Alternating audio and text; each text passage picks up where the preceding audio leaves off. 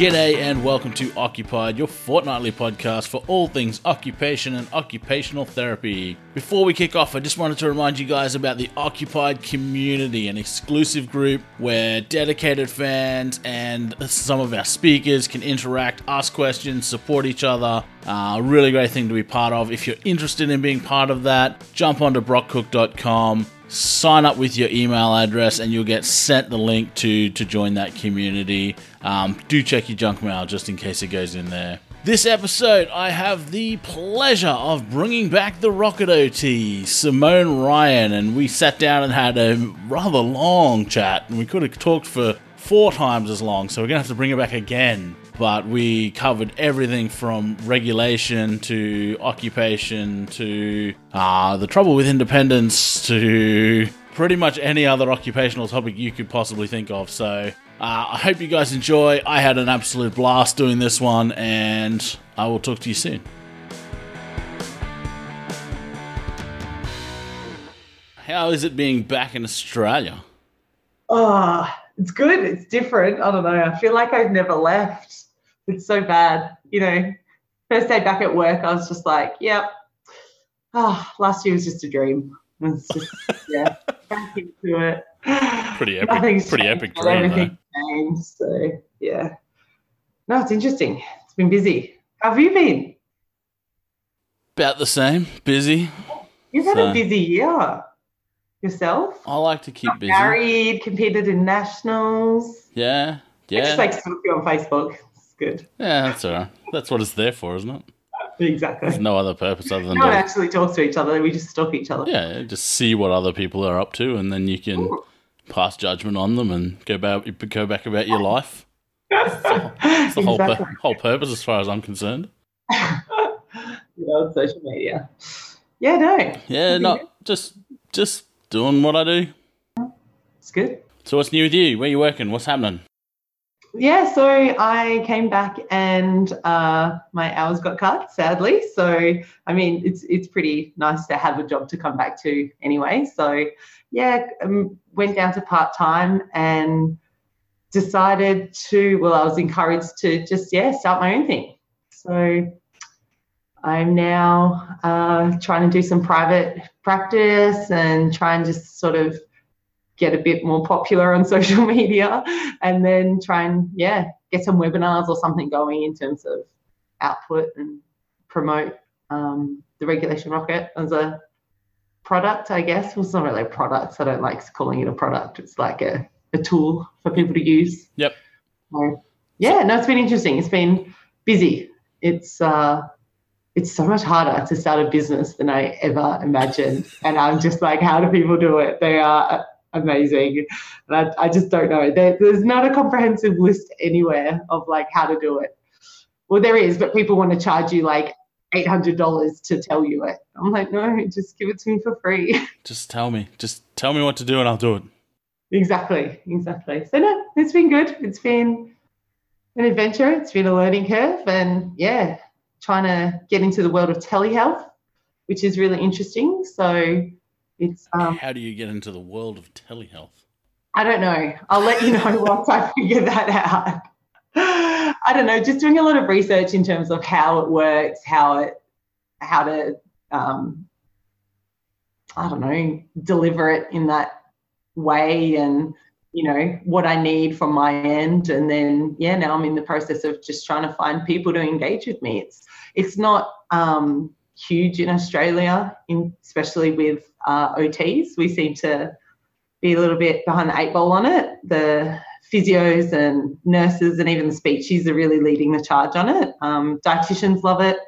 Uh, and yeah, I, there's a lot came out last year, towards the end of last year, um, from like OT Australia and like all the, you know, the Physio Australia or whatever their um, governing body and all them um, all the pretty much allied health uh, governing bodies all put together a statement promoting it and they're doing research on it and it's all coming out really positive. So yeah, I'm interested to use it as an avenue. I think in Australia, you know, we're so spread out and especially with kids, um, you know, like parents have so much to do that I don't think they need to travel for you know 40 minutes to get to therapy or to pay like an extra 50 or 100 dollars for their therapist to come out and meet them somewhere mm. um, and i just think you know telehealth lets you see a child in their environment which is my new big thing that i'm pushing which is not new at all but it's just something that i think i'm being a bit more vocal about now that i'm older um, and not that i'm anti-clinics but i kind of am that sounds terrible. I'm just, I don't know. I just, the more I sort of that makes sense and reflect on it, I'm just thinking, you know, it's it's really important for us as occupational therapists to see children in their natural environments. And I just think, you know, I just hear feedback from parents and educators, and they're just like, well, we can't do that in home, or we can't do that in the shopping centre, or we can't do that in school, or we can't do that in childcare. And I'm just like, well, we need to see the children or the people that we work with in the environments that they actually live and be. You know, yeah. like putting them in a, you know, like it's it's great in terms of teaching, like I guess a skill, but then there's got to be some form of generalizing it, or I don't know. You just, to me, you have to see where a person is in order to actually meet their needs and to, you know. Yeah, and that's that's something I think. Like I've always, always wondered why OTs seem to be, I guess, not making as much noise about doing that kind of stuff. Because, like, even so, when was it? Yesterday, I was teaching our first year students in like week two of their whole degree about, like, we are talking about um, context and like exploring occupations, and they were, you know, doing occupational analysis on like small tasks, like making a sandwich or something like that, and it was like just seeing them like doing that as a group and then like arguing about like where that person keeps the plates compared to that person and how that's like I'm like these guys are in week two of a four year degree and they get it. Yeah, like and awesome. I didn't I didn't even have to say it. Like it just came out of the conversation on like oh well if the kitchen's set up differently it's probably going to change how someone does this particular activity. And I'm like, that's right. This is amazing. I'm loving this. Yeah. And then like, and that was always one of my big things when I worked in acute was they're like, do a cooking assessment. I'm like, but the, it's a, it's a, a hospital kitchen that looks like it's been thrown together in a closet. There's stuff everywhere. Yeah. There's nothing like any kitchen I've ever been in. It doesn't even have a stove. It was like a, you know, one of those electric fry pans. I'm like, this person's never used an electric fry, fry pan in their life. They use a stove and an oven. Yeah. Like, how is that going to give you really accurate results on how good they are at cooking, safety, that kind of thing? Like, yeah, okay, you're really good at, you know, cooking something random in a hospital kitchen. Yeah. That's that's you know yeah there's some transferable but even then you don't know how much is going to be transferable because you've never seen what their actual kitchen looks like exactly or what they actually cook the what got me was that we got told you know you have to go make a cup of tea and make some toast i was like what if they don't drink tea what if they are gluten intolerant and don't, or don't like bread you know what do they actually what make they, at home what, what if they just don't feel like toast yeah like choice so meaningless um, you know, and it's like, oh, you know, use an electric kettle. Oh, but I use a stove top kettle, you know, and I listen to the sound and that lets me know when it whistles, you know, and I've been doing that for 30 years and now you're going to tell me I can't go yeah. home. I don't know how to use an electric kettle. I'm like, yeah, no, you know, I, I totally agree. I think we sort of get taught that at uni and, you know, in certain in certain placements, I think it's like really obvious when you have to, you know, do home visits or, you know, in terms of seeing them in the in the environment. But then I don't know what it is. Maybe it's just easier for some people. I think it comes back to I was saying to you before I was listening to that uh, the podcast you did with Dr. Nicholson. Yep, yep. Around and she had a really good point around that, like the two pathways and that more treatment based approach. And I think if you're taking the treatment based pathway, then yeah, you're probably going to see them in a clinic because you're really focused on the individual. But for me as an occupational therapist, there's the two other branches, which is the occupation and the environment. And if we're not addressing all three of those components, then is what we're doing even occupational therapy? Or is it some other type of therapy, you know, that's remediation, remediation therapy. and it's like treatment based. Actually, so. actually watched a really interesting video. Um, Grant, who goes by Millennial OT on Twitter and YouTube, he's got a YouTube channel, but he's been putting together a series of videos on the history of OT. And I watched one yesterday. I think it was like series. Actually, I think it was a new one, like not in the original series, but it was on. It was like thirty names that OT may have been called. So it was like oh. when they were originally like trying to come up with a name for the profession, and it went through all these names, and there was so like all sorts of stuff. A lot of it around teaching.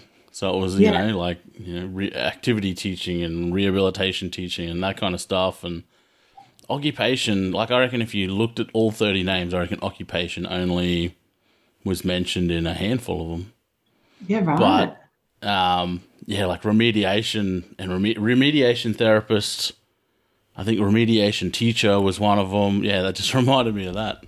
So I'm yeah, like, there's every chance that you know the profession may have gone down that road way back yeah. in the day, but we didn't. Here we are, and I think we need to, yeah, you know, yeah, get back on that path of what makes us special and unique as a as a therapy modality. I think so. Yeah, so that's my I don't know philosophy. I think yeah, as I'm it's interesting hearing, yeah, again, reflecting back on that podcast you did with Dr. Nicholson, like hearing that she went through that same thing just 20 years earlier than I did. And I was like, how crazy is it that we're still going through this process of you go out into the big wide world after you graduate and then you have to kind of find your way back to occupation. And I was just like, how is that? How is that still happening? You know, why? I don't know. It just, and then. And, and she was in a different country. Exactly. Yeah. It's happening. It's not just happening in Australia. It's not localized in any way. Yeah. And and then, you know, I don't know, I recently, I guess as I've become a bit more vocal about it, I realized that you get you get annihilated for you know talking about occupation to occupational therapists and i'm like what is going on how is it that you know you kind of get treated like you don't know enough because you haven't, I don't know, done all their special training or whatever.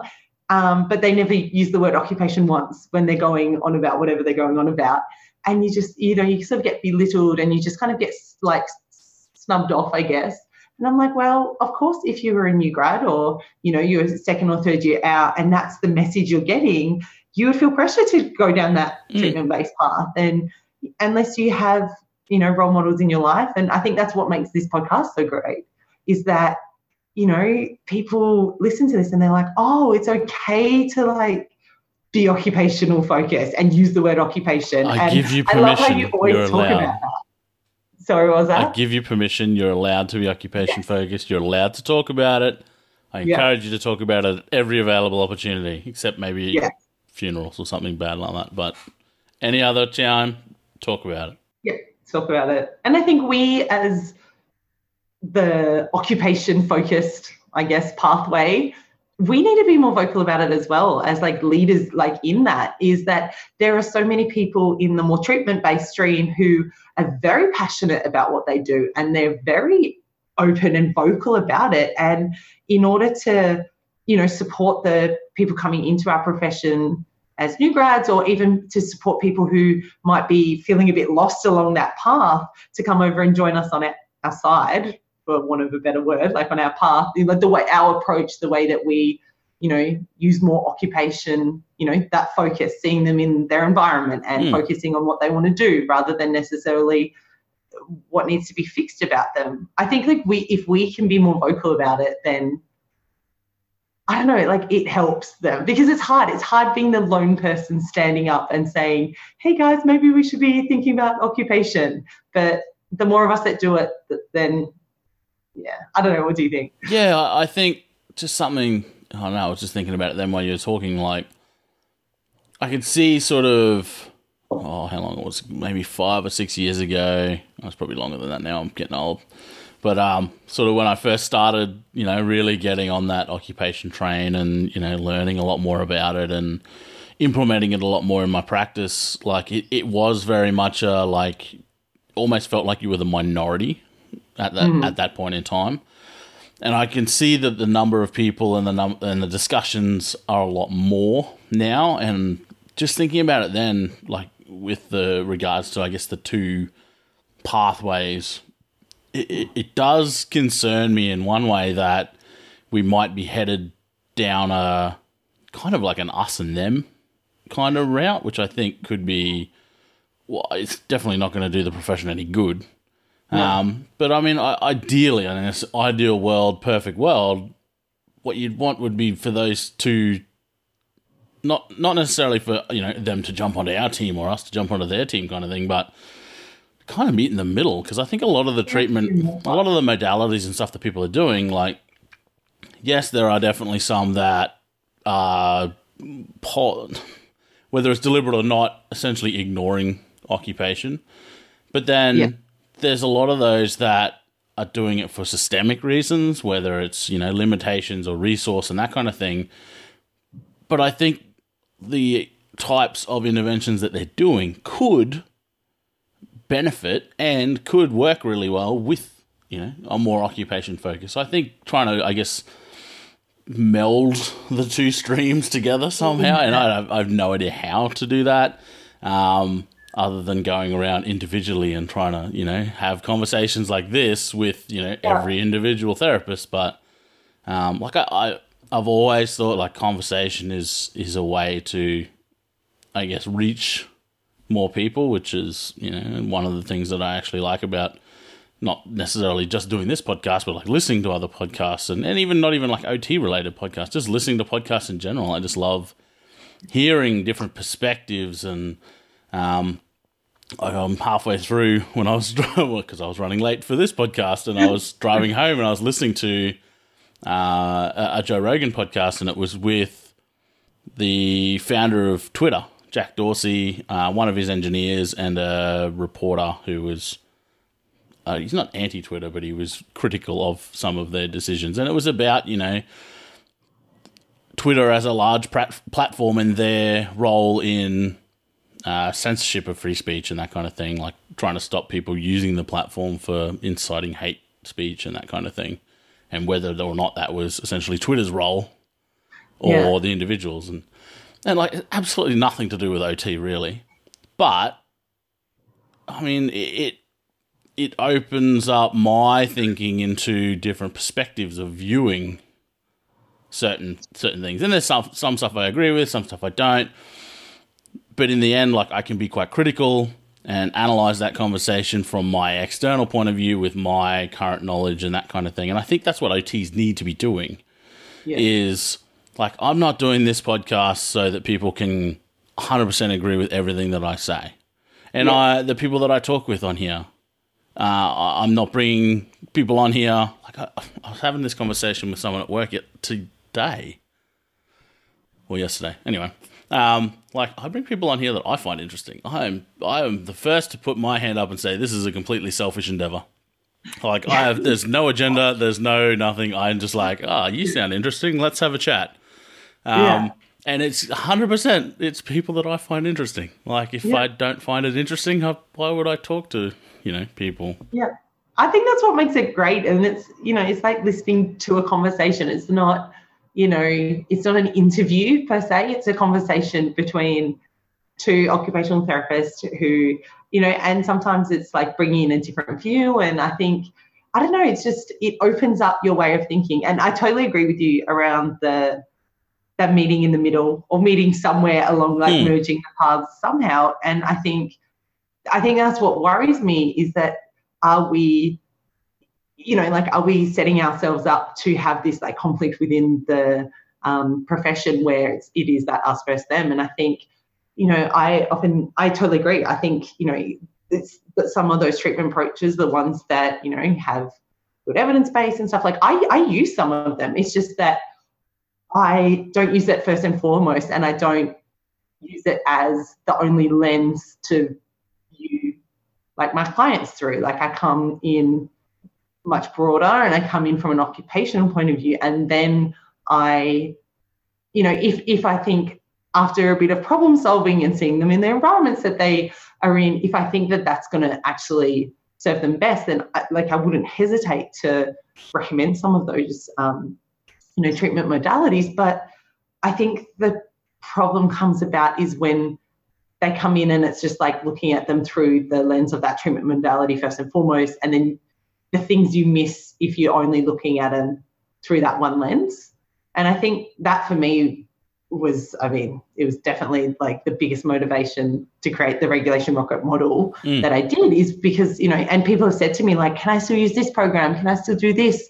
And, you know, within the model. And I was like, yeah, absolutely. All it is is it's a guide to like sort of like take that step back and to think. It's like, you know, once you've kind of, you know, gone through the process of using it as a model, if you then think, yeah, actually, I really do need to target, I don't know, this particular area in order to help, you know, everything else kind of connect into place, then sure, by yeah. all means, go through it.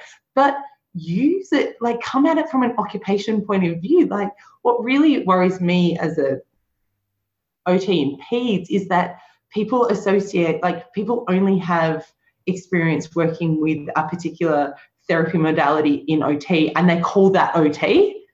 And that's my concern. I'm like, that one type of therapy is not the complete OT package. And I think that that's not always explained very clearly to parents. And then so then when they come across to me and then they say, oh, like, are you just going to do this? This is OT.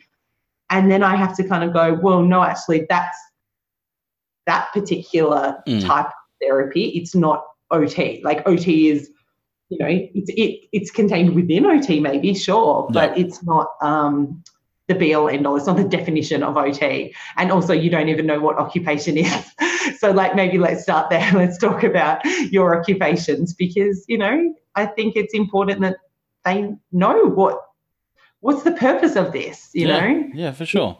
And I think yeah. one of the, one of the issues that I see in mental health is when people uh, do exactly that, but the modality they're using isn't OT, but just because they are an OT, then people associate it. So things like CBT, I'm like, yeah. I don't know. Like I'm, I do not use CBT personally. Um, I know a lot of therapists that do, and they use it successfully. I don't care how much you argue; it's not OT. Yeah, it's a yeah, psycho- it's a psychotherapy, and you can do it as an OT. Feel free if you've done the training and you feel comfortable using it, use it. But yeah, it's a psychotherapy. CBT, yeah, it's, it's different. It. Like, uh, don't like. And it might be a matter of semantics, but I think it's actually eh, really important. I mean, words do have a lot of meaning, and if we start to sort of, you know, if people are associating oh OT with just one particular type of therapy, the problem happens when, I mean, maybe that type of therapy isn't effective or that there's some issues with it. And then all of a sudden it's like, well, oh, OT, they, you know, they they do this thing that's not that effective. Or, I mean, it also narrows people's view of OT. And I think, um, you know, you did that uh, podcast on transitions. Like people transition mm. throughout their life, and what they might need from an occupational therapist is going to differ depending on if they're five or 15 or 50. I like, hope so. And, and so if you're thinking, oh, well, OT is just, I don't know, sensory integration as a five year old, but then as a 15 year old, you're like, oh, well, oh no, OT is CBT. But then when you're, you're 50 and you maybe have a stroke or you have, I don't know, Parkinson's or something else goes on in your life, you know, then it's OT is different again. And you're thinking, well, it's going to look different at each one of those stages. And each one of those particular therapy modalities aren't OT. You know, they're a part of what we might use as OTs. They're one of those tools in our toolbox, but they're not OT. And I can just, yeah, I don't know. I just, it's, it's frustrating, I think, to, and then it makes it really hard for us to then you know, people are always saying, "Oh, I don't even know what OT is. Like, how do I describe it?" It's like, well, because if you're just associating it with one particular type of therapy, of course you're going to struggle to describe it. I actually find describing occupation really easy, and I talk about occupation all the time. And you can say occupation. That's the things that you need to, want to, or expected to do. And people are like, okay, cool bam, now, that, now, now I'm instead of saying need to, want to, expected to do every single time, I'm just going to use the word occupation because it's the umbrella term. And then parents and teachers are always like, okay, you know, I think we treat people as dumber than they are, and we think that, oh, I don't know, it's so complex. I'm like, it's not complex. People know what doing is. Yeah, I don't know why why we seem to think that. I, I don't know whether it's like an identity thing in that we need to feel like it's really com- like we need to feel special so that we, you know, have to explain what we do. Like, I don't know whether if we were under the impression that what we do is really basic at its grassroots, whether we would still feel as, you know, proud mm. and, you know, happy in the profession or the, or the fact that it is so unique and we need to keep it that way kind of thing, even subconsciously, because I know a lot of people are going to go, I don't think that, but subconsciously, I think a lot of people might. Um, Whether that is where we, I guess, draw some of our value from being OTs is the fact that we're so unique and we're not like everyone else, and you know, I, the, I I look at the like OT meme pages and they drive me up the wall. I cannot even express how much I dislike major. I've seen one OT meme I think in my life that I actually liked, and it was one that Michael Iwama posted the other day about. Um, I can't remember what it was now. It was about a river, obviously, but that's the only one I've ever actually even found funny. The majority Yeah. of them are just like, you know, ha that patient you see in the morning and you know it's going to be a shit day, and I'm like, that's that's not even funny for one. No. And like, I, I go onto pages like that, and I'm like, what if you were like a, a client yeah. and you come in yeah. here and you see all this rubbish, and then you see all these people like, ha ha, this is funny, and tagging people. I'm like, this is trash. Like, and we wonder yeah. why people have no idea what we do. It's because we can't, Yeah. we can't even be funny. Oh gosh, I'm so guilty. I'm pretty sure I have like two memes I posted on my Instagram page. But so like, you. You're the problem. No. I know I'm contributing to this problem of memes. But no, I I agree, and I think following on from that, like one of my pet peeves is this complaint that people aren't doing what we're asking them to do. I'm like, oh, no obligation to do what we're asking them to do. They're not doing what you're asking them to do, then Here you're we- not asking them to do the right thing. Here you're go. not having the right conversation. we're kicking off now. Here we go. Okay. That, oh yes. that All right. is just I'll get through it. so so uh, that just ticks every bad box in my book. Yeah, but how like- often do you hear it? Oh, you I hear it all the time. All the time. Uh, oh my god, this parent, like you know, I work, I work in peds, so it's often parents who cop the brunt rather than the child. But you know, I think it's it's anything. If it's in whatever area you work with, whoever your like, I guess, client is, Hmm. there seems to be this real, oh, like this is my time and I do all this, and they're not doing, they're not following through on my recommendations. and that was like uh, the, just the whole term difficult client because that come I, I was reading about this the other day and I was like, oh my god, this is just riling me up. Um, th- as far as I'm concerned, and I've, I, I can say earlier in my career, I was probably very, very guilty of falling into this trap as well, and and you know labeling people as difficult and and that kind of thing until I, you know, I don't know, saw the light or became woke, woke or whatever the kids are saying nowadays. But um, but like, uh, uh, so here's my opinion of it. There's no such thing as a difficult client. A client isn't their behaviors. A client isn't their ability to connect with you. You you might have a difficult time connecting with a client, but a lot Yeah. of the time that's probably because of you and your possibly your inability to be variable to the situation. Not going to say that's always the case. There may be, you know, values conflicts or personality conflicts. Yeah. That's going to happen no matter like who it is. Like if you agree with everyone, they don't automatically become a difficult person. Yeah. Like exactly. they're like, oh, I just don't connect with that person, so you know, I don't talk to them that much. Like for some reason, when we put ourselves into this hierarchy of like, I'm the therapist and I'm going to help these people. Whenever mm-hmm. we can't actually sort of bridge that gap and make the connection, all of a sudden it's their fault. When I can guarantee, if you look at the relationship from from the outside, I could almost guarantee that ninety percent of the time it's the therapist's fault. Yeah, and uh, I I don't want to be. Uh, I that's probably going to make some people feel really uncomfortable to hear and Oh, be like, good. "This is like the this one person I have, and they're like, you know, and yet we all we all have that, you know, person that we have had difficulty connecting with. I think that's a really good way of phrasing it. But sometimes I think like to add on to the, you know, clashing of values and things, it's also like a, a lack of knowledge from the therapist's behalf. So like there is, you know, it's just like we have to come at it from a different way and we might not know that way it's like well you know we've tried this way that we know that that works normally or this way this way this way it's like okay we need another way of coming at this and perfect example the other day i um, posted to one of the um, ot groups i'm a part of and i was talking about how to does anyone have ways of like uh, any like resources or any like tips in terms of having conversations with parents where there might be some really uncomfortable feelings from the parents, some like denial for want of a better word, when you're trying to have that conversation that, you know, we have concerns about your child and they're just thinking, no, no, no, I like either I don't want to hear it or they can be very defensive. And instead of being like, well, these parents are just difficult and let's complain about them, I'm like, well, no, I just need to find a way of connecting with them. And, you know, and maybe it is just, you know, being really gentle and taking time and just being really supportive, which was a lot of the advice is just, you know, but I was also like, maybe I need to change the way I am approaching this conversation for it to work. And, you know, I would never ever say, like, oh, it's the, oh, these difficult parents, you know.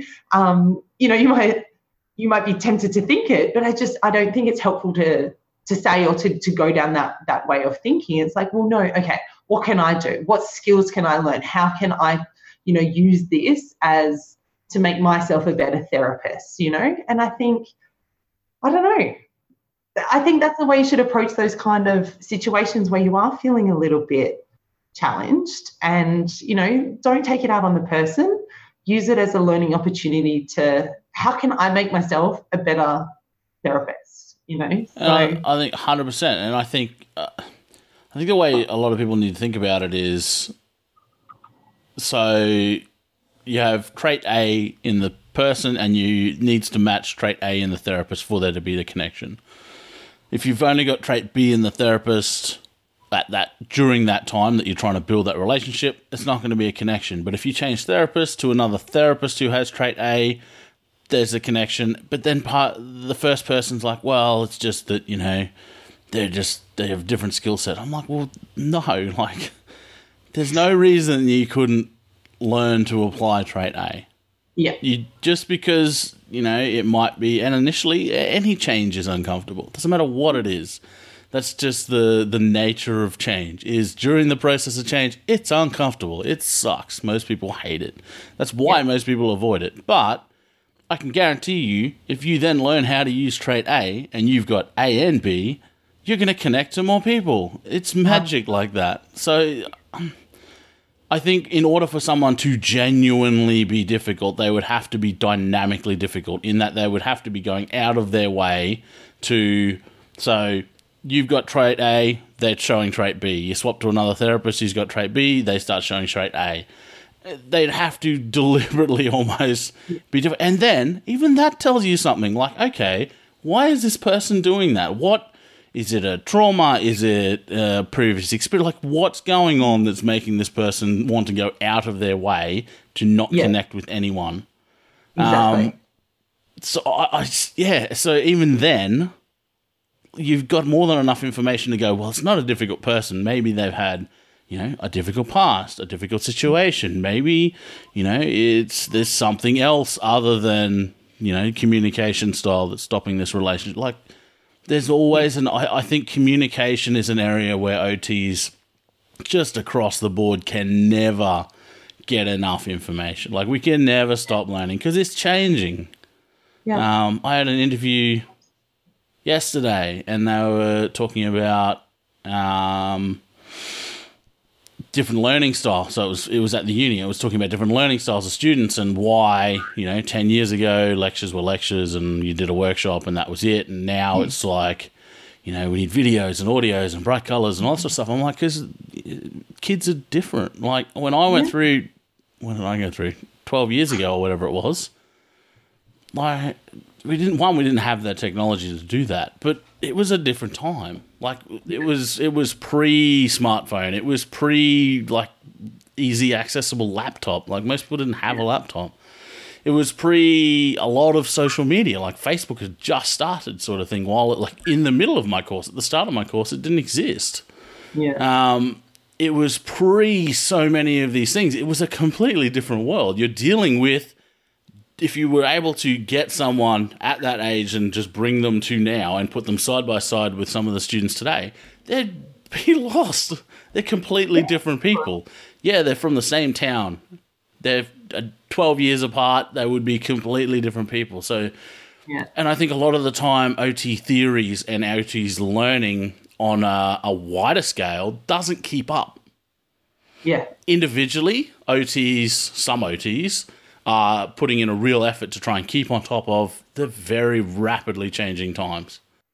I think that's like across the board. That's not just like limited to OT though. Oh, that's no, kind of like life at the moment, isn't it? It's just health in general. Kind of playing, yeah. Everyone's playing catch up, and you know it's just going to keep accelerating, and we just have to, I think, remain really flexible with that. And I think that's a really good point. Like we don't know what the you know the 20 year olds of tomorrow how they're going to communicate. Like it's already so different year by year. There's you know different terminologies of things and there's different ways of communicating and there's different social media apps and the way that they connect with their peers is different and i think yeah we just have to be willing to adapt and then also you know if you're the 25 year old then conversing with a 50 or 60 year old their their mode of communication is going to be really different so yeah you can't just be like oh it's oh you know oh this you know older gentleman that I'm working with are so difficult. It's like, well, you guys come from you're probably speaking two different languages for want of a better like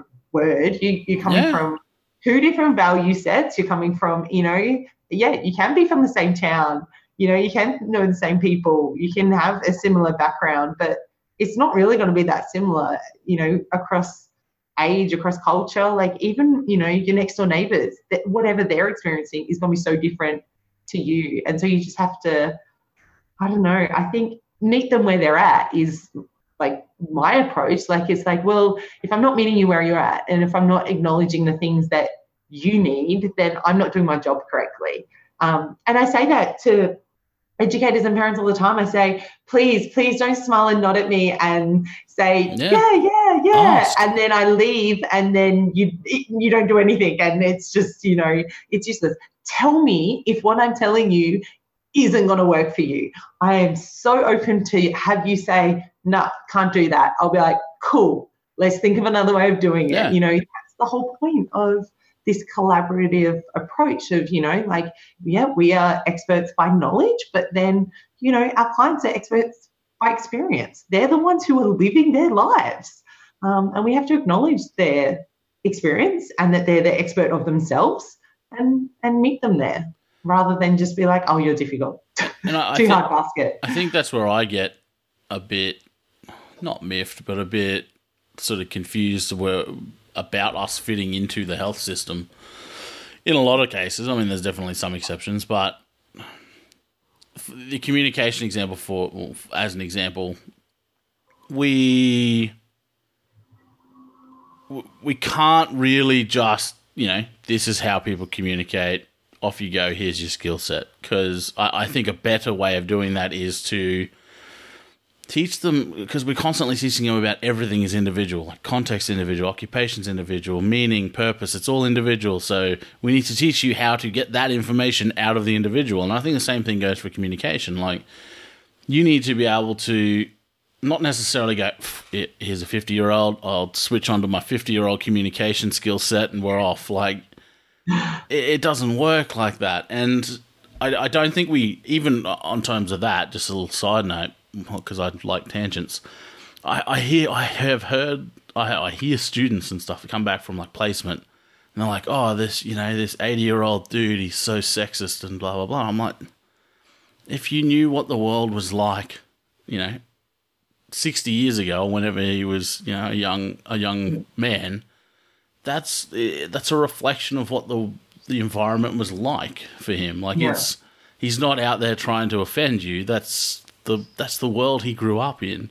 Yeah. And I think on terms of us, that's a, just another example of where we really we need to learn almost rather than learning hard skill sets. It's almost like we need to learn how to be flexible and adapt concepts in I mean we do that for some things, but it's, it's almost like we need to learn to do that in everything. Yeah.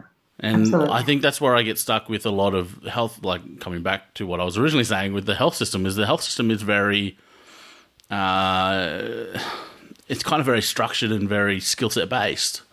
You're a nurse, you're on this ward, you're a social worker, this is your job, here's your role description for, you know, the, the janitor. Like everyone has their very set place to, I guess, try and make this bigger machine, you know, work effectively. And, I think just the the nature of being an OT individually, we need to be quite flexible to be effective. And I, I don't. I, I sometimes I have seen and I've worked in health systems where, if nothing else, like looking at policy and everything aside, just the concrete structure of a bigger health service doesn't fit with, I guess, almost the ethos of being a really effective OT. And I think a lot of OTs tend to then almost absorb that need for structure into what they're doing. And I think a lot of the time, what we see with people who are then very prescriptive and very, um, you know, standardized assessment based and that sort of stuff. Not saying that those are bad things, they're definitely not. Don't jump down my throat, anyone. but there are people that are solely that, and that's all they've got in their hmm. sort of in their toolbox. And I think that's almost a symptom of trying to take this, put this really fluid, flexible profession into a very hard concrete box, and ask Yeah. and asking them to do really effective work. Yeah. Like even I, I completely agree. I think that's why OTs like latch on to like programs or therapies where it is a bit more, you know, there's there's a bit of a like do this then and do this then do this. Like it's it's it's easier. It's um I think that's one of the greatest challenges of our role is to it's really hard, you know, and but it's really rewarding when you do it right. And I think that's the thing. And it's also so much more effective and meaningful and purposeful and all those things that we're striving for when you do that. I think, you know, it's for me like being in that sort of more coaching role where you have to, you know, be thinking really like critically all the time. And it's, you just have to be really adaptive and trying to, I don't know, be really fluid in your thoughts and not just come in with a bit of a set plan in terms of like how things, how something's going to go, or you know, put someone in a particular box. You know, it's it's challenging. It's hard. You have to be more um, reactive, I guess, which is hard. Like people like to be proactive. People like to be knowing what's going to Yeah. happen and to be able to write a session plan and for that session to go to plan. But being more reactive, not having a session plan, being like, oh, I'm just going to go in there and see what I'm going to do. I think it throws people, and I get it. I feel uncomfortable sometimes with it, but the more you do it and the more you practice that, I think it's like it's like a muscle, right? That flexible thinking muscle, that ability to um, just like adapt to the different situations. Like you need to practice it for it to start to become uh, stronger and easier to do. And it, and it does become easier. And I think, yeah, I, I totally agree. I think what you said about having this like really fluid, you know, profession and then trying to cram it into this more structured box, I think that's where some of that conflict that we were talking about earlier, I Mm. think comes about is that some people, you know, want it to be more structured because I guess as humans, that's how we're kind of programmed, right? Is to be, we like routine, we like structure, we all drive the same way home to and from work, and we all do things in a similar way. Yeah, yeah. Um, and like and so- routines and habits and that sort of stuff. Again, another thing I've been talking about in the last week with my first years. Routines and habits are really important to being human and being able to function in the world. Because if we had to put bloody conscious thought into every single thing that we did every day, we'd be asleep by lunchtime. We'd just be wrecked. Yeah. Like, and I just think that the flexibility maybe, and I haven't put a lot of thought into this because I'm going to say it anyway. I wonder whether the flexibility of OT needs to be more around the, or even initially around the social aspect and the connection aspect, so that we can get a better. Like I, I just feel like that alone, if we did nothing else but that and make that part more flexible, I think we would have a better understanding of the people we're working with and maybe be able to target some of the more standardized and the more you know concrete type interventions better to people um, rather than like I know OTs that will just go in with a checklist and tick tick tick okay yep we're doing this then because you tick these boxes I'm like but yeah like it, in reality what the hell does that even mean like you've no you've yeah. just worked out what category this person fits into according to you know the middle-aged white people that that, yeah. that came up with the assessment. I'm like, what about someone who doesn't fit those parameters? Are we going to force them into one, or are we going to make another parameter? Like, eh. yeah. I, I'm not. an- I'm starting to sound really anti-standardized assessment, but I'm not. I'm. I, I think I just. I, I think a lot of the people that I've spoken to take standardized assessment as gospel yeah. and I, I still don't think with with regards to this or a lot of things that OTs are really good critical thinkers. I think we could be. I just think it's easier for us not to be. and that's oh, probably, that probably goes for everyone. That's that's probably a blanket statement that goes for everyone. But I think for in our instance, we really need to be on the ball with that. And I think like I've always, I don't know, maybe I'm. I was always a little punk kid, listening to punk music when I was growing up, and maybe that's rubbed off. But I question everything. Yeah. Like that's always been my my thing. Like, okay, yep, we've been doing this for ever. Why Yeah. is it even still relevant? Like, Yeah. Yeah, I don't know. think the best thing that's helped me with that is when you have OT students and they come out with you and you just do something and they're like, So why did you do that? And you're like, Yeah, why did I do that? It's just so good. And so now I'm always like, just pretend you have a little OT student sitting on your shoulder saying, like, why did you do that? You know, and it's like if I can't in my head like like come up with the clinical reasoning for doing something, then well, yeah, maybe maybe why am I doing that? And I think that like earlier on in my career, I was definitely, you know, I'm, I'm doing it because everyone else is. Mm. Like there's a bit of that peer pressure mentality in OT. It's like, oh, okay, like, well, this is, you know, what I've been told to do. This is the role that everyone expects me to fill. And so, okay, I'll just go and do it. And, you know, you're new to a job, you try and you're trying to prove to everyone that you deserve the job and that you do, you know, that you do know what you're doing. And you can kind of go down this like you can get stuck in a loop of just other people's expectations and other people's like well this is the way everyone's done it. And then the next ot comes in and just does it the same way. I think um yeah like challenging that and and doing the like why? Asking the why questions i think is, and yeah, I, I, I, fe- mean that's critical thinking in a nutshell right? pretty much. You that's that's the basics of it, and I, found that when I had students as well. You know, it could have been years since we thought about why we were doing something or how something works, or um, yeah, I've got I've got quite a few stories around that, but it- I think uh, we obviously can't rely on having students to be able to do that. Like we No. we, we need to no, be that's why able I have my little imaginary one on my shoulder. It's like, why are you doing this, Simone? I'm like, oh yeah, cool. I'm like, yeah, question, question myself. I think is Yeah, good. yeah, hundred percent. And I think a lot of the time, uh, questioning yourself's hard. Again, it's it's it requires being honest, and it may require you being honest enough with yourself to say, "Shit, maybe." Maybe that's something I shouldn't have done, or maybe I should have done this better, or maybe I need to improve these skills. And being that honest with yourself, it sucks. It's it's Yeah, it, giving yourself really those hard truths. Yeah, yeah. When you you go like, oh yeah, or like, or when you you you know you're like, oh, maybe I should actually look into the you know research and evidence behind that, and then you realize that that thing that you've been doing because everyone else seems to be doing it is actually not the like most effective way to do it.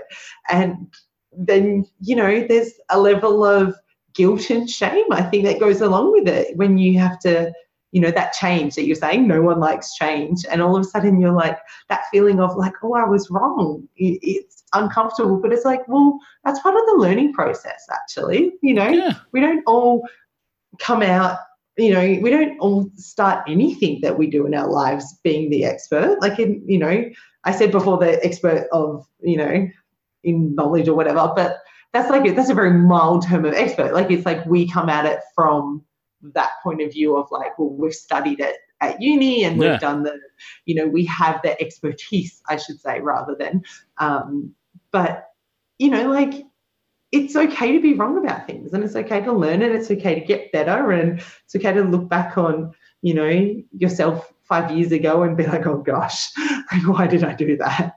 I think you know and it's healthy to talk about and be like yeah but if you if you don't have those conversations with yourself and if you don't you know um i guess be okay with i don't know changing and adapting and getting better then you're just always going to be that ot from five years ago you know you're never going to Yeah, exactly. better you're not comfortable like pushing yourself to get better There's lots of um, them. and so I think there is a bit of like stagnation. I think people are just like just doing what they've been doing for the last 10, 20 years and they just keep doing it because, you know, it's comfortable, it works. And, you know, I just, I don't know.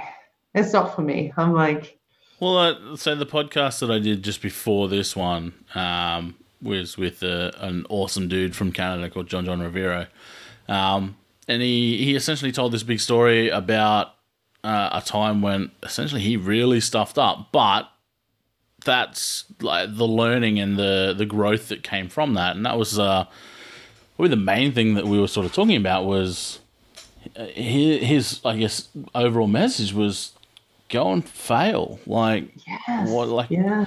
yeah, okay, sometimes it's not good, and if obviously you're not trying to fail deliberately, like, if you can do something, Yeah. do it, but like, take a chance, do something you've always wanted to do, try something new. Um, if you f- you're gonna learn more from failing than you ever will from, you know, sitting in your comfort zone. Like even your basic, like zone of proximal development, your basic developmental theories talk Yeah. about that. Like push outside your comfort zone, then your comfort zone expands. You get better, you improve, you aim for mastery.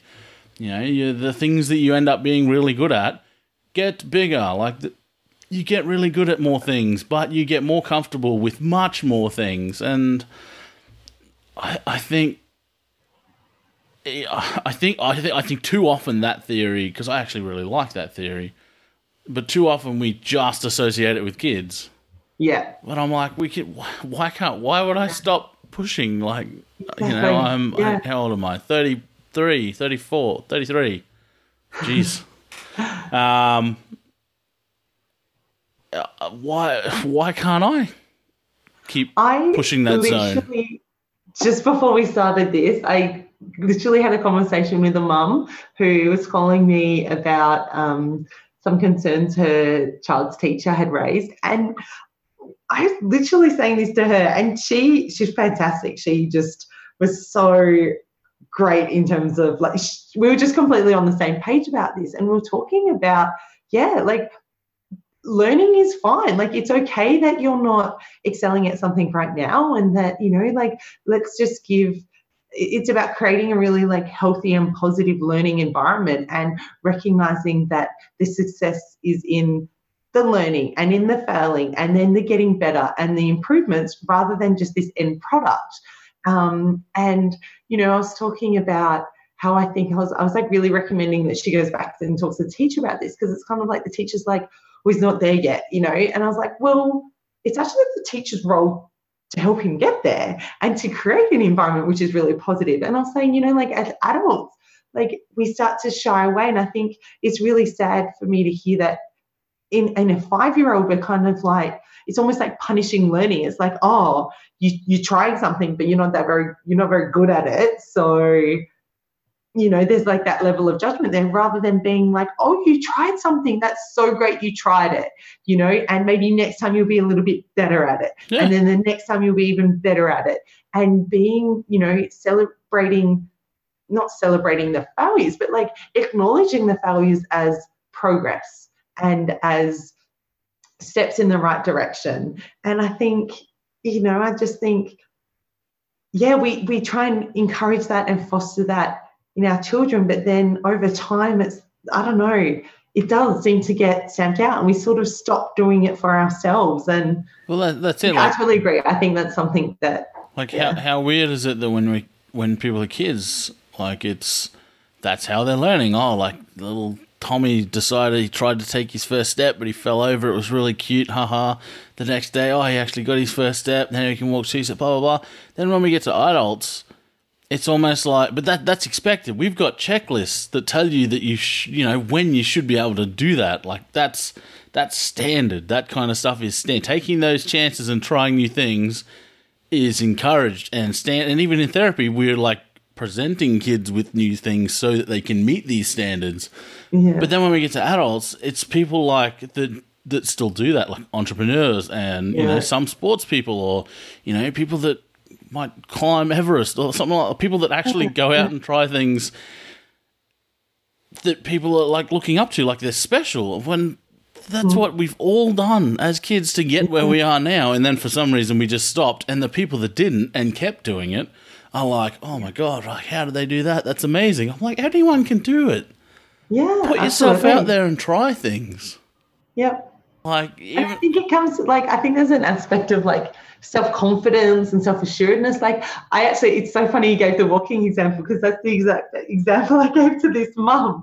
And I said, you know, you see, you know, a young child learning to walk and they get up and then they fall over and they don't just give up and feel bad about themselves they just get up and try again you know this when we when they're young it's like we we kind of get taught to be i guess self-conscious of failure and to shy away from it it's not something that's like innate i mean you look at all children and they try and they try and they can fail a million times but they'll still keep trying but it gets to the point where it's like we need to foster that environment of learning and as adults we need to i guess make that environment ourselves. You know, there's there's not, you know, our parents and teachers aren't sitting there like applauding every like time we take a little baby step. And so we have to kind of find a way to internally motivate and validate ourselves rather than just like relying on this external um, validation that is never going to be there. As yeah. adults, we're not going to have someone who's patting us on the back every time we make a little tiny step of progress. We just have to I guess, push it ourselves and be comfortable with stumbling every so often and landing on our butts and then brush ourselves up and keep going without someone, you know, cheering us on every step of the way. So pat on the back. Yeah. Well, yeah, like I wonder.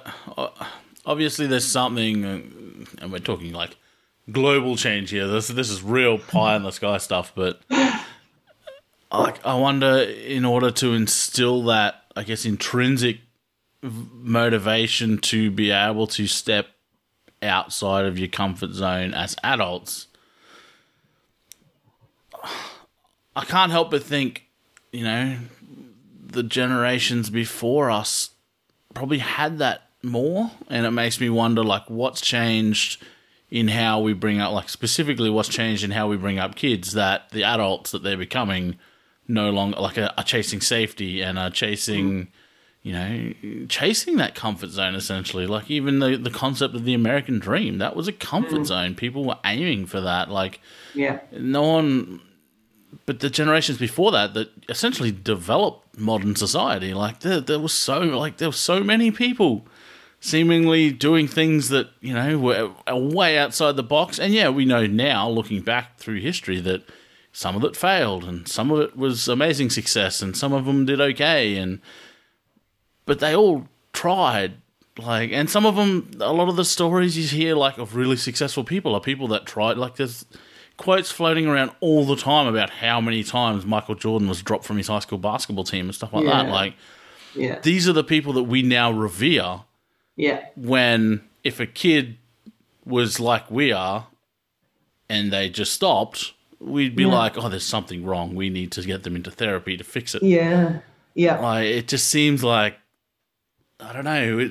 I think we can learn more from kids than we give it credit for. Oh, absolutely. Especially with regards to learning. Yeah.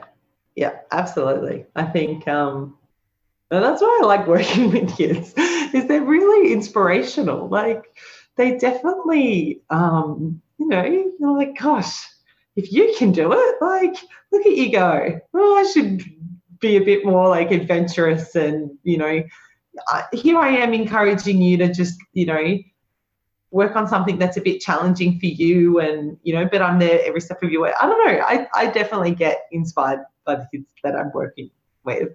Like, I don't know, maybe we all get inspired by our clients that we're working with because they're generally doing things that are hard for them, but they're, you know, they're persevering and they're giving it a go. And I think that's really, you know, something's like, well, we shouldn't necessarily have to get to a point where I don't know that we're we're in a position where I don't know that we where we'd need an OT, for example, in order to show that perseverance and change. Like I think we should just do it every day. And you know, us as OTs, you know, I think it's a really good example. Like you know, if we do that in our daily lives, then we sort of exude that onto our clients who we work with as well. It's like, yeah, like you're working on this thing, I'm working on this thing. Like, yeah, it's hard, and and then you can really, I think, like looping back to what we were talking about around like connectedness and communication. It's like, well, yeah, if you're actually going through that learning process yourself, like you're gonna understand where you're, you're gonna be able to connect so much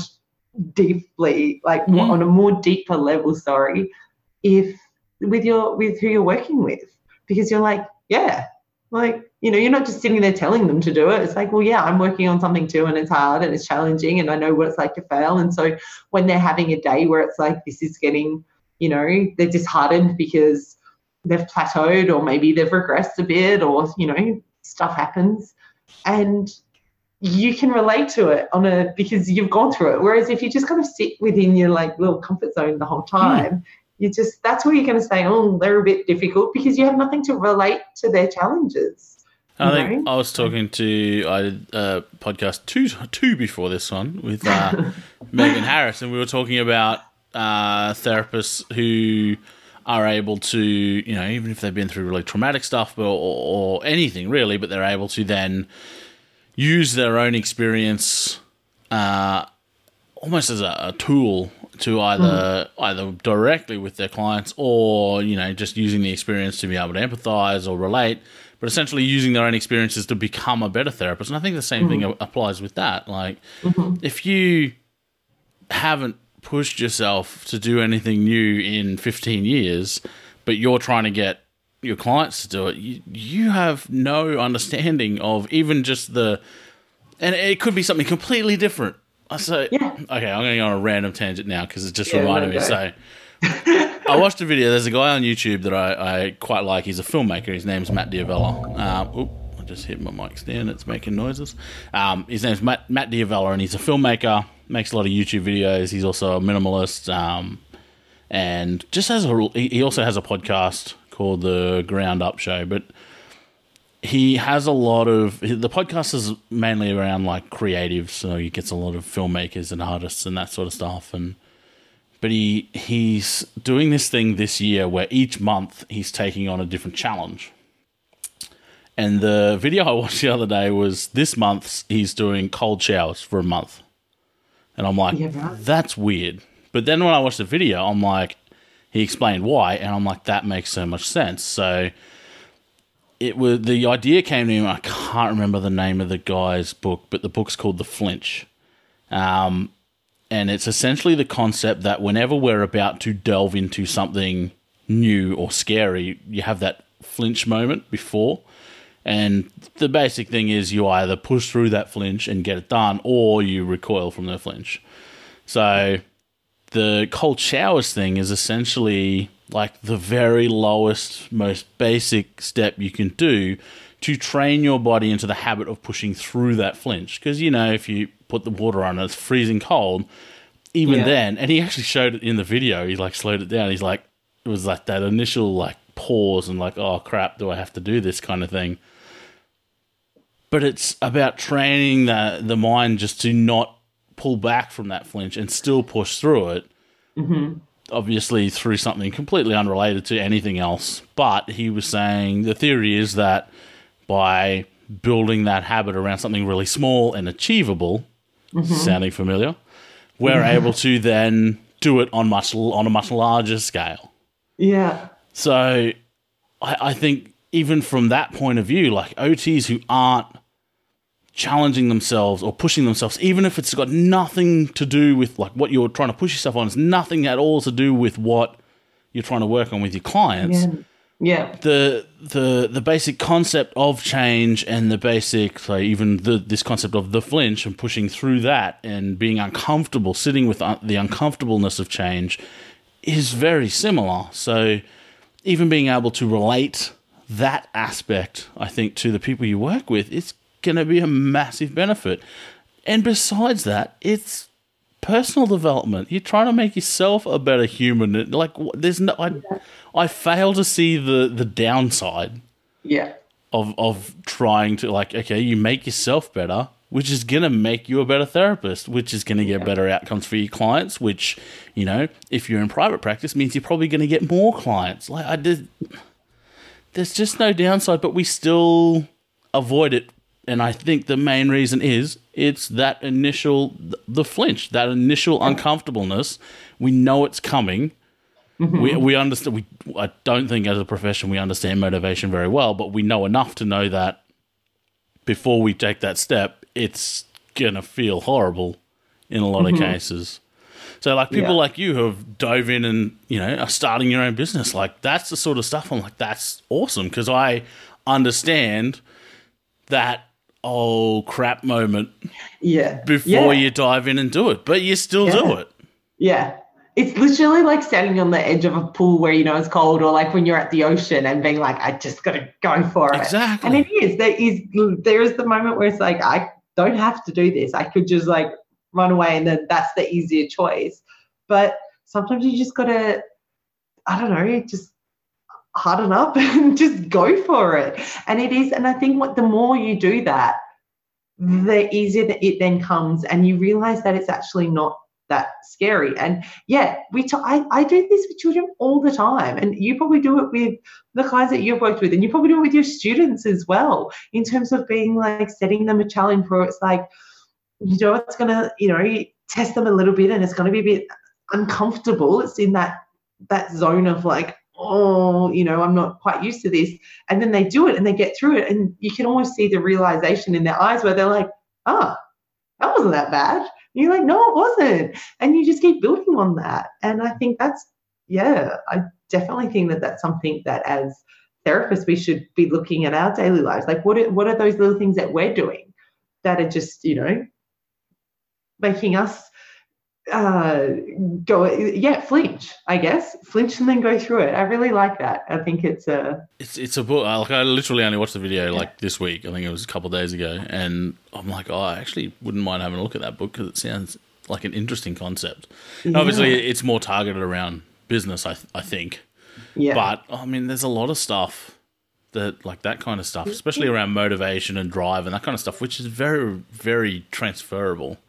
Absolutely And yes, I understand that there's issues around taking that verbatim and putting it in a therapeutic context, but those of people who, you know, have some basic therapeutic level knowledge of motivation can apply similar concepts. Like there's no therapy book that talks about, you know, going through the the barrier into or outside of your comfort zone using a cold shower.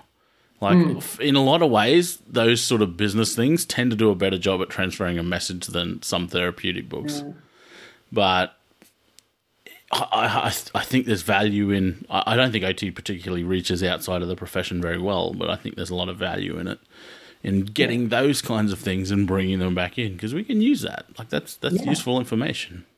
yeah no that's awesome i will look into that it sounds like a really interesting video and also interesting book so He's Yeah. he's pretty cool. He's pretty cool that guy. And I'm biased, but yeah, I'm a fan. yeah good So what's what's what's the next step now you've gone through your initial flinch into starting this business? What's the uh what's the what's the grand plan? So now it's, I guess, yeah, it's just trying to get in that stage of um, building a business and trying to get clients, I guess, and trying to um, get your name out there and get, find out, you know, who your potential clients are, like who, who or who they will be, and then finding a way to connect with them. I think so.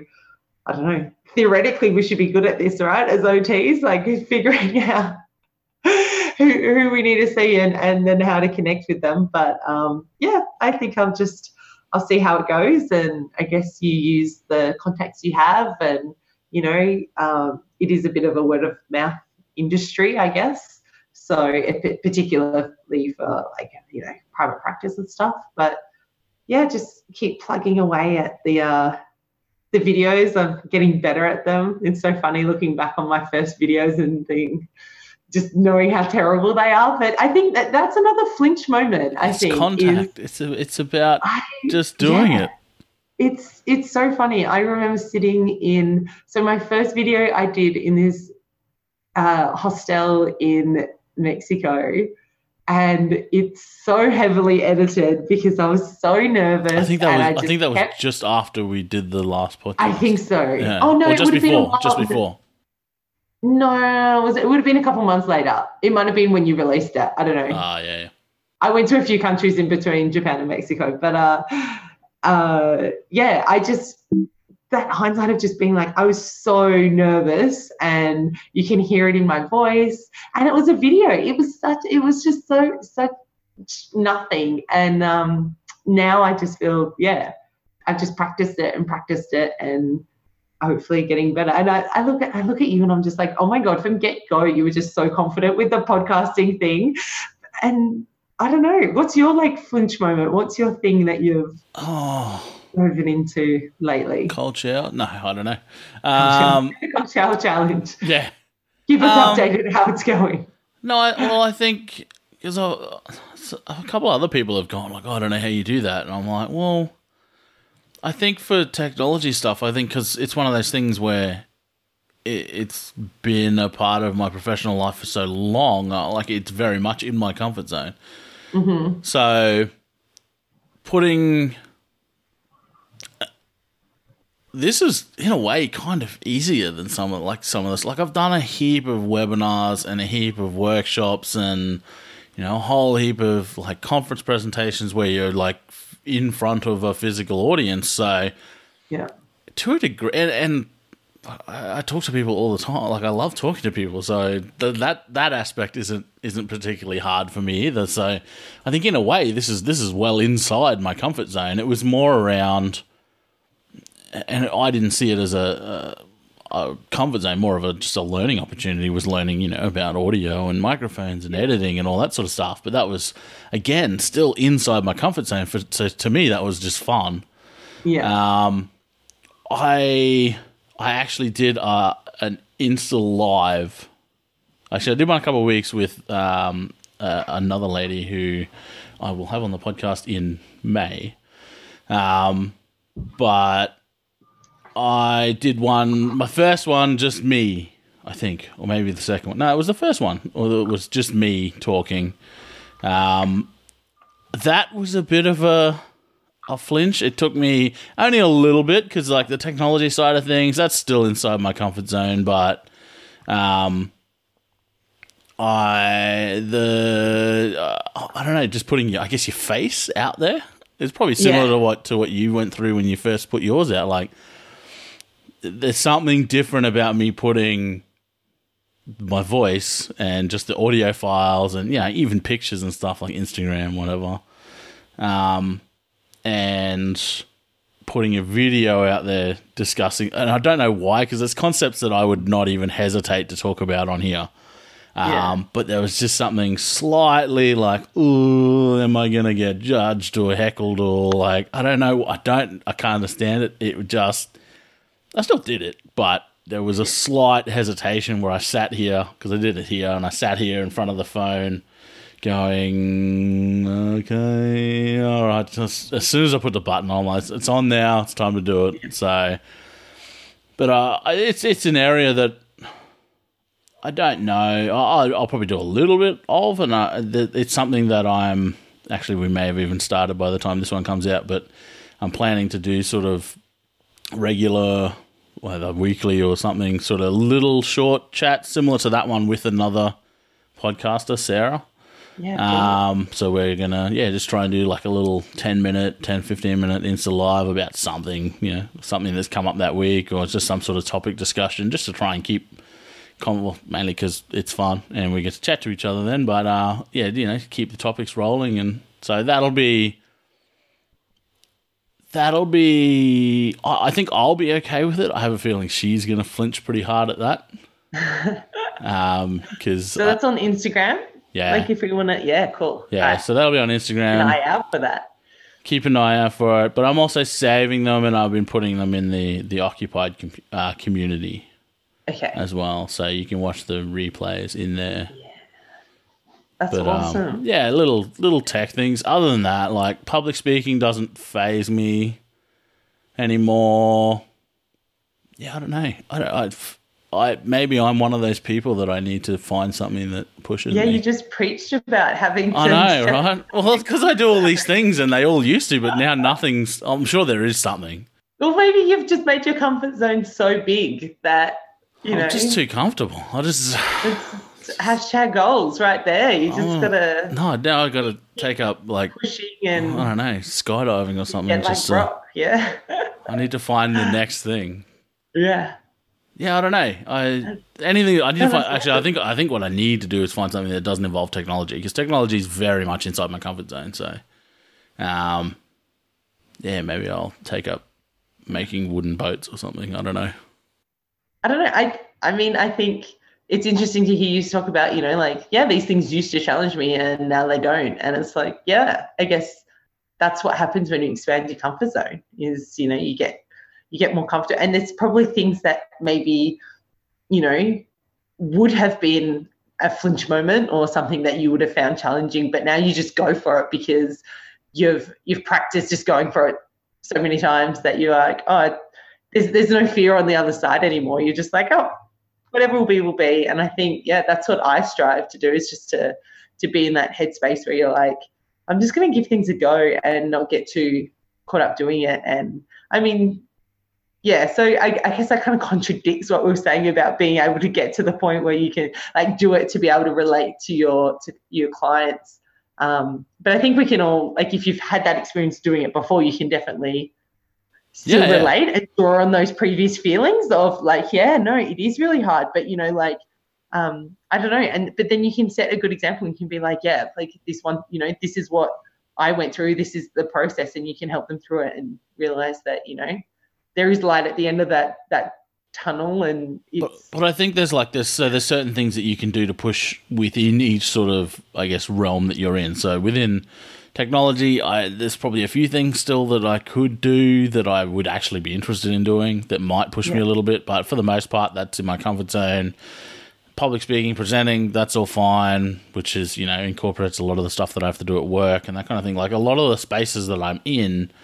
yeah, I've overcome most of the challenges, so it, it's probably almost time to find a new space, kind of yeah, thing. Yeah. Um, which is why I was like, oh, maybe I'll try the cold shower thing just to see what it was like. But it's Townsville, so the water doesn't even get that cold. So, I was going to say time. you probably have cold showers anyway. well, So cold showers are just warm showers. So, yeah, but um, yeah. I- find something else. Have an ice bath every day or something. well, I was just thinking that just then, like that's I when when I was playing footy, that's I used to do that, and I would, there was every time definitely a massive flinch from that. oh yeah. because Yeah. that is that's That's that's a, shock to the system. flinch as well, though. To be honest, I think that's your body being like, "No, I've definitely experienced this before," and there's some there's some real pain that goes That's a, along that's a trauma flinch. bath. Yeah. So, But I still actually found the video the other day when the um, the ice bucket challenge thing was a big thing going around, and I did mine in an ice bath. I was sitting in the ice bath and then tipped more ice over, and I couldn't speak. Like I was, I yeah, it was just absolute shock to the system. But yeah, maybe that's what I'll do. I'll do something just to challenge them. There we go. what you need. Um, maybe I'll take up I don't know ballroom dancing or something random just to try and challenge. Don't give I me used that to look. ballroom dance. I can attest. It's a great hobby. It's so good. Um, it's really fun. Steph Healy, who's been on the podcast, I believe she's a, uh, a an avid ballroom dancer. Oh, go. As well, Take so- up ultimate frisbee. Get ready for the uh, Yeah, well, your national championships that are coming your way. Yeah, yeah.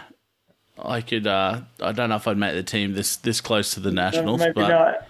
I'll give it a crack. I'll teach you to throw once when I'm up there. Yeah, do it. Let's do it. That'll it. be good.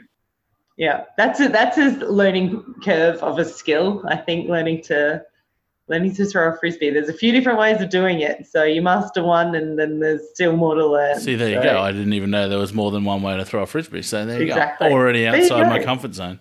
I think Awesome. we, we may have found the win. Awesome. I'll tee you up with the with the team up there. Sounds like a plan. good group So, of people. so what's what's going on with the rocket? Any expansions? um, any new revelations? Ah, in terms of, so I have just yeah been trying to put out more higher quality videos in terms of doing it. I think I I often talk about it in relation to children and young people in terms of regulation development. Um, but just yesterday, so by the time this podcast comes out, it's probably been up for a couple of weeks, but um, did a video relating it to us as adults, and I think. Um, is sort of an area that I've been interested in uh, looking at and, and going down is, is talking about like how regulation and how we can support our regulation as adults um, in and talk about it more. I think, you know, it's something that we always talk about with kids and we always look at and we're always like, you know, discussing their social emotional development and, you know, their ability to self-regulate. But then when it comes to adults, we don't necessarily um, put the same focus on it either personally like to ourselves or uh, to our colleagues or um, uh, relationships that we might have or our friends. And i think it's a really valuable conversation to have. And i think you know what we know about regulation is it's so environmentally um, influenced that i think it could be something that organizations or you know businesses or, or people take on um, in order to you know because it is a predictor of you know um, professional success you know the it's it's interesting that it's just something that I don't think I've never worked in a workplace where we've talked about, you know, like what do you need to like support your self-regulation or talking about self-regulation at all, you know, and I just would love to change that. I would love to start people talking about regulation as if it's you know, it's not a taboo subject. I think we only ever talk about it when people are maybe going through some form of distress or, um, you know, maybe some mental health issues or something. We'll talk about regulation. But, you know, I think it can help everyone. I think it's, you know, you can always be in a, be just aware of the environment you're you're in and how, you, you know, you can, the supports you can put in place to, um, you know, make your life easier. And then if you're putting less energy into regulating yourself, you're going to have much more, you know, energy to apply to the things that you want to do, really. So, yeah, if anyone's interested in it, they can head over to either my website, which is rocketot.com, or my Facebook page, which is where I tend to put the videos. Um, or and then I also upload them to YouTube for people who aren't on Facebook. Uh, but yeah, I just I don't. It's it's an area that I think OTs have really um, sort of taken charge of to an extent, especially in pediatrics. Um, but it's an area that I, I just really want us to look at much more holistically and not just associate regulation with sensory processing. I think um, it simplifies what regulation is and and it you know and it detracts from those things that I was talking about before you know like those uh, occupation environment I think are the two big areas that we need to look at. And we can't just like look at an individual and just focus on the person. And even when we do look at the person you know there's there's multiple factors there. It's not just sensory processing which yeah people tend to focus on first and foremost.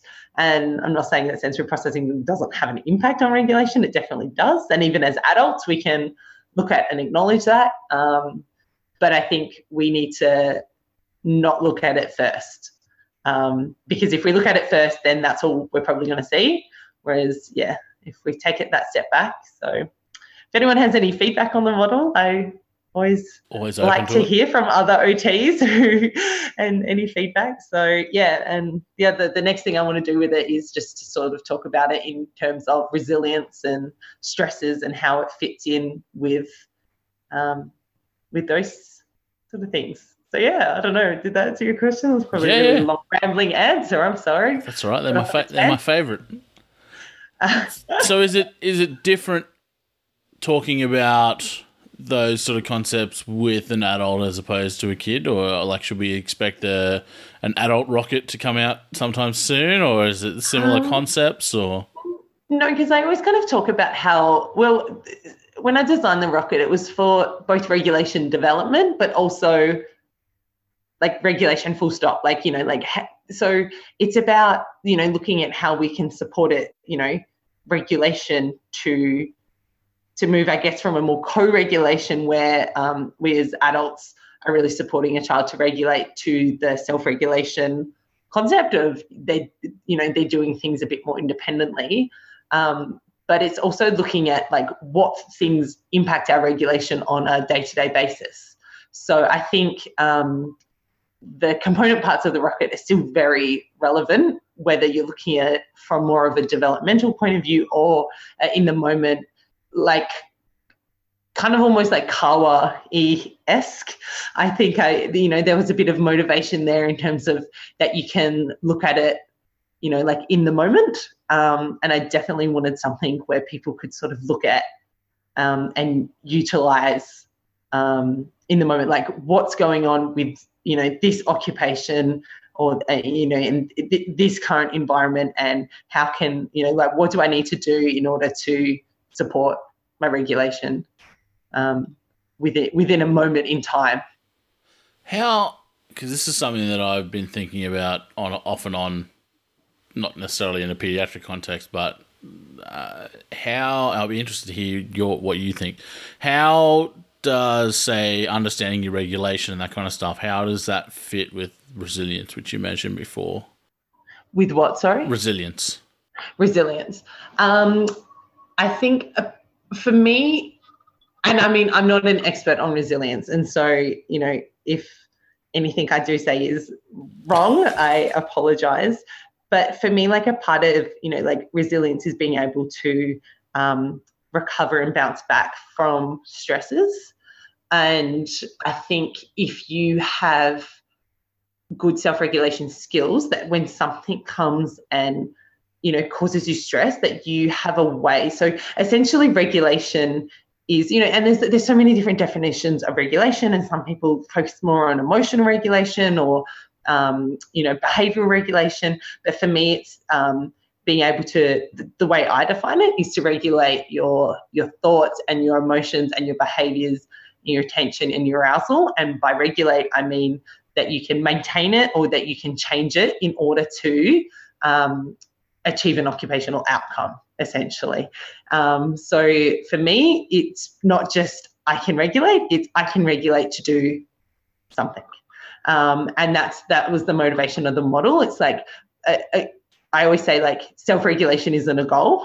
Yeah. like, what does that even mean? You know, like you don't you you don't just get to a point where you self-regulate and you self-regulate in every single environment doing every single occupation it's very um, contextual i think and so for me the resilience is like building enough like being able to do a lot of things in a lot of different environments because you have um, you have a lot of skills to draw upon. So you have those like personal factors like, um, you know, the executive functioning, your self awareness, your emotional understanding, your um, sensory processing. You know, you've met your basic needs. You have all these things that then mean that no matter I mean, no, not no matter what comes at you, but like you can withstand more um, more stresses. Like, so if something comes, that you have ability to like bounce back from that sooner because you have the tools to be able to uh, recognize what you need um, to do like to be able to you know maybe to change your emotional state um, in order to do what it is you need to do. So you know say something bad happens when you're at work and you're really thrown by it but you have the ability to then you know get through that moment in time. It's like i need to do x y and z to be able to leave work to be able to attend to this crisis. Mm-hmm. but you you can do that. You don't just like melt into a blubbering mess on the floor kind of thing so i guess it's like oh it's hard. I guess I haven't like really thought through this answer very well. Um, but it's in terms of like being able to like, well, you know, what changes can I make to my environment in order for me to be able to get through this particular um, stressor? Because I think resilience only comes about in terms of stresses. Like something happens, yeah, we have to be resilient too. Yeah, yeah. Um, and so, but also it's like being able to perform many occupations. So for me, in the model, it's represented as planets. Um, and so I always talk like there's millions of planets. It's not just one to choose from. And and so we might work on getting someone to a particular occupational planet, but then it's like, well, ideally we want them to be able to access as many planets as they can. Um, and I think that's kind of like resilience, being able to do a lot of things within a lot of different environments because of the skills that you've developed.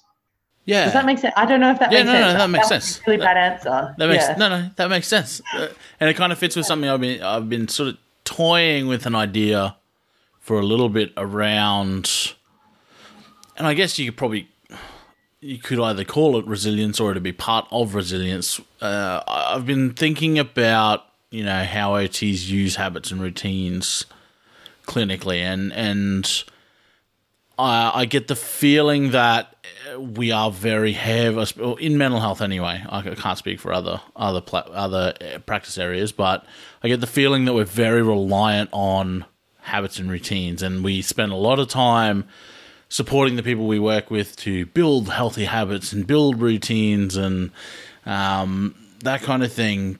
But we, I don't feel like we spend enough time building the adaptability to cope with when the routine doesn't go as planned. So we yeah. we spent ages and ages teaching someone to you know say it's a morning routine so they can get to work, and putting that in place and enacting that, and yeah, it works sweet when everything's you know as prescribed, uh, so to speak. But then you know one little thing happens, and, and as we know, like and again, teaching my first years this at the moment, but um, you know when we're looking at routines uh, the whole purpose of it is so that we can get through a number of things without putting too much energy into it, without yep. putting too much thought. And when one aspect of that routine is changed or missing, then all of a sudden we flick back into this mode where we have to think about every step because one of them's missing and we're not sure which, and etc. etc. I know a lot of people who I've worked with in mental health, and I am 100%, I guess, guilty would be the word, of doing this with the the people that I work with is we build these routines and then every now and then there's a slight change and the whole thing falls apart and again similar to what we were talking about before it's usually like oh such and such is having a meltdown or such and such is you know yeah. not coping or whatever and you know yeah sometimes we can feel like we're being oh, I don't know client centered by you know not blaming them and that sort of thing but in reality it's probably more us that have, yeah. I say done, but enabled that process to happen. Yeah. And I have no idea how.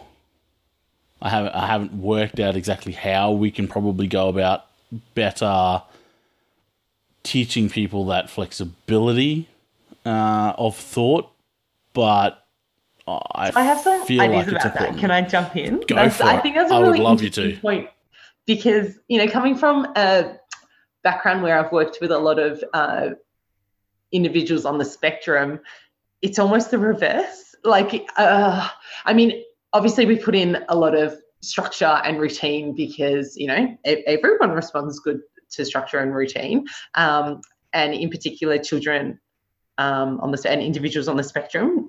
You know, respond and um, find it really useful to have structure and routine. But one of the things that I often talk about is then the flip side, which is we have to create that flexible thinking and the problem solving and using the executive functioning part of things. And so, just as you're talking, I was like, okay, I can picture the like, say, what the using my the the rocket model, what that would look like. So, well, the environment has really built up the um, habits and past experiences part of the the rocket. It's it's really strong, like the and that's how that's what's driving the rocket to get to um, the occupations that they need to do is by using habit and routine. But the executive functioning part of it's really really small and it's been kind of neglected. And so then as soon as like you know a stressor comes along and my thing is going to be it's going to be like asteroids. So like an asteroid comes along hits a rocket sends it off on a different tra- trajectory. That's where you kind of need the executive functioning to kind of kick in to like get you back on on course um, because your habits and routines being damaged. But you need okay well where's the problem solving side of that?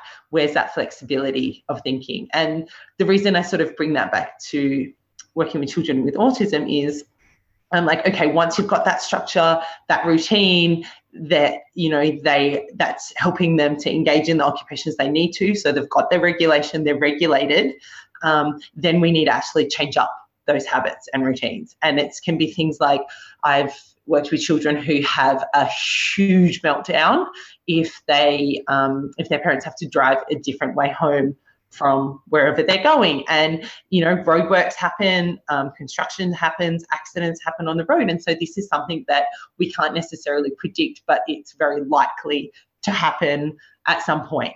Um, so things we do is like, well, we start to change how they move from point A to point B in a safer environment where, you know, maybe it's to go and do something motivating. So it could be around the school. Okay, we're going to go do something really fun over here in the school. We normally walk this way. Today we're going to walk this way. And even something like that can be mm. really hard for these children. Yeah. And I've worked with these kids and just been like oh, i'm sorry like that way's not available and it's it can it can be really hard for them and they can find it really stressing but then as soon as they get to that point where you're like oh and oh we made it here you know it's it's, it's that we got through we're fine it hasn't you know it was uncomfortable while we are in it but like we've made it through and then they have this really big great reward something really motivating at the end of it then they're like oh oh like it's okay to do something slightly different. And you've got to start off with something that's obviously small enough, I think, in terms of challenging that flexibility of thought that then um, and then obviously having a really positive outcome at mm. the end. So then it's like, oh, like all that uncomfortableness actually, oh, now I feel like, oh, I actually got something really cool out of that. The and then reward. you just keep building on that and building on that. Um, and I think, but then it's also choosing times to do that. Obviously, you don't want to do it when they're already dysregulated. You yeah, want to yeah. put in that structure and that routine and sort of bring it back.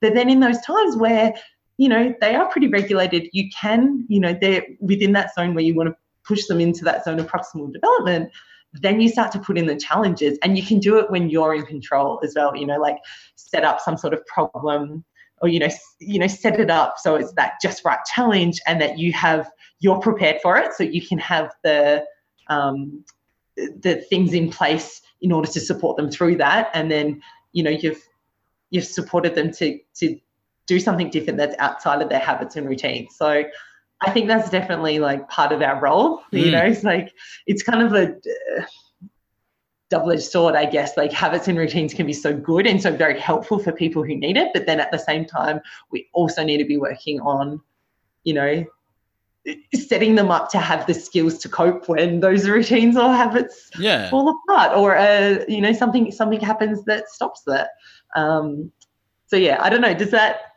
yeah yeah no that's and that, that sounds like pretty similar yeah. to like so uh, like for example like i work I had a couple of people that were similar to this in that you know we'd set them up with you know a routine to say manage their medication and pick up their medication and deal with the scripts. Like we had a routine around that and that was all kosher. Everything was going along smoothly and then there'd be something like the pharmacist will say oh, I can't dispense your meds because the doctor hasn't written the right number on the script. Something really essentially minor because then in order to fix that normally you ring up the doctor the doc or the pharmacist would ring the doctor Doctor would give him the number, and that's it, done.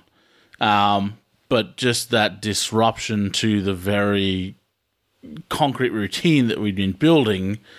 Yeah. And everything would fall apart, and I'd find the person three days later at home after they'd been on a bender. Like, Yeah. extreme examples, like extreme um, deviations from from what you know normal behavior based on something that is what we would perceive as a relatively small, relatively simple uh, thing that most of us would just go, "Oh, okay, can you give the doc a ring?" Yep, no worries. Which doc is it? Sort of thing. Yeah. Um, But it's a matter of, uh, I guess, in that particular context, it was like, well, how?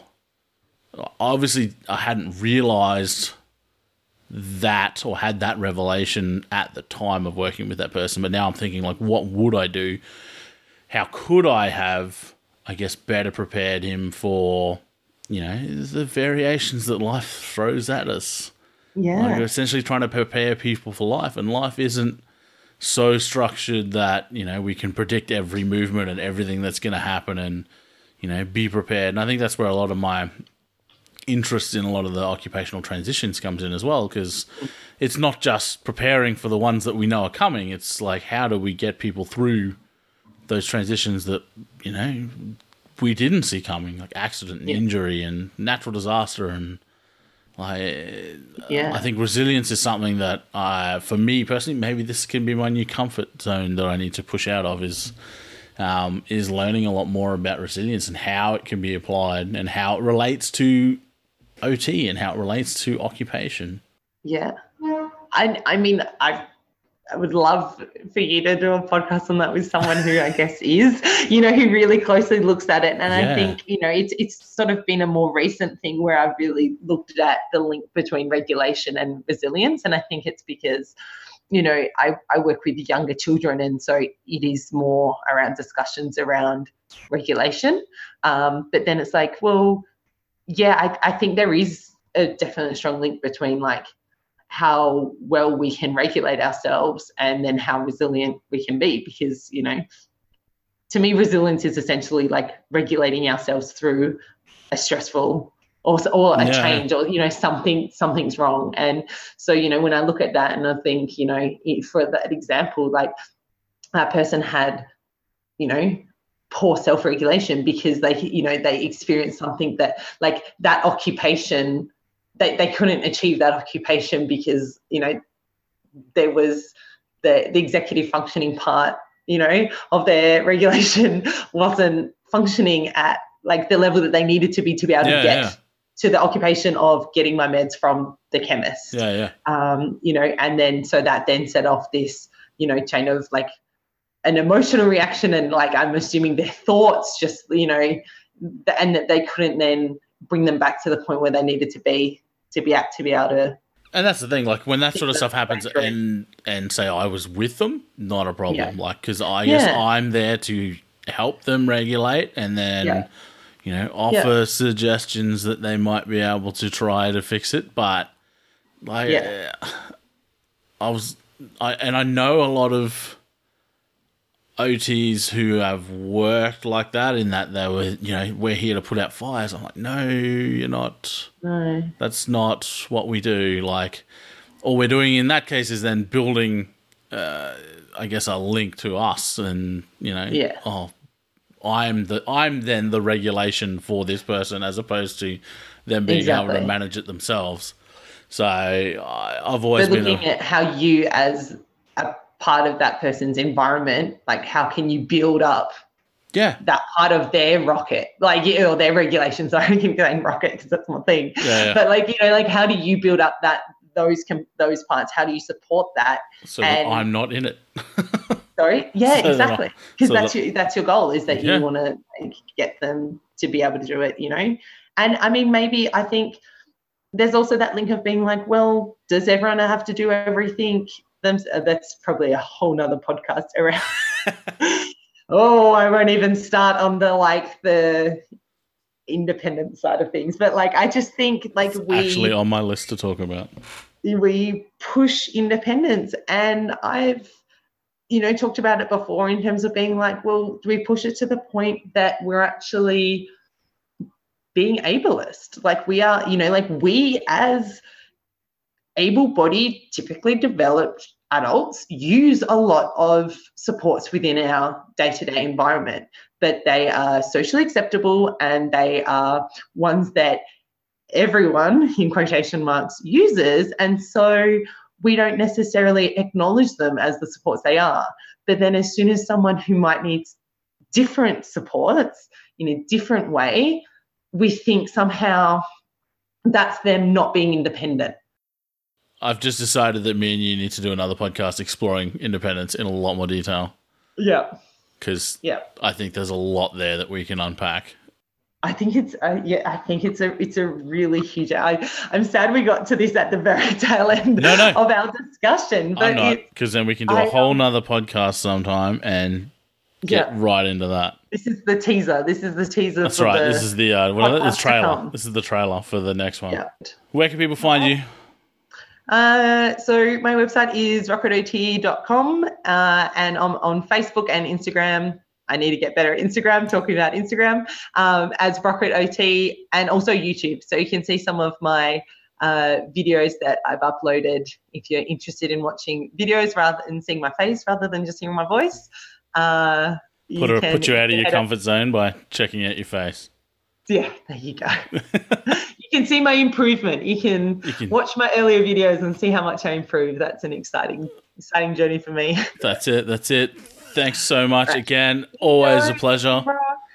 Every time. And uh, yeah, right. we'll definitely do that other one because that right. that's exciting. Lock it in.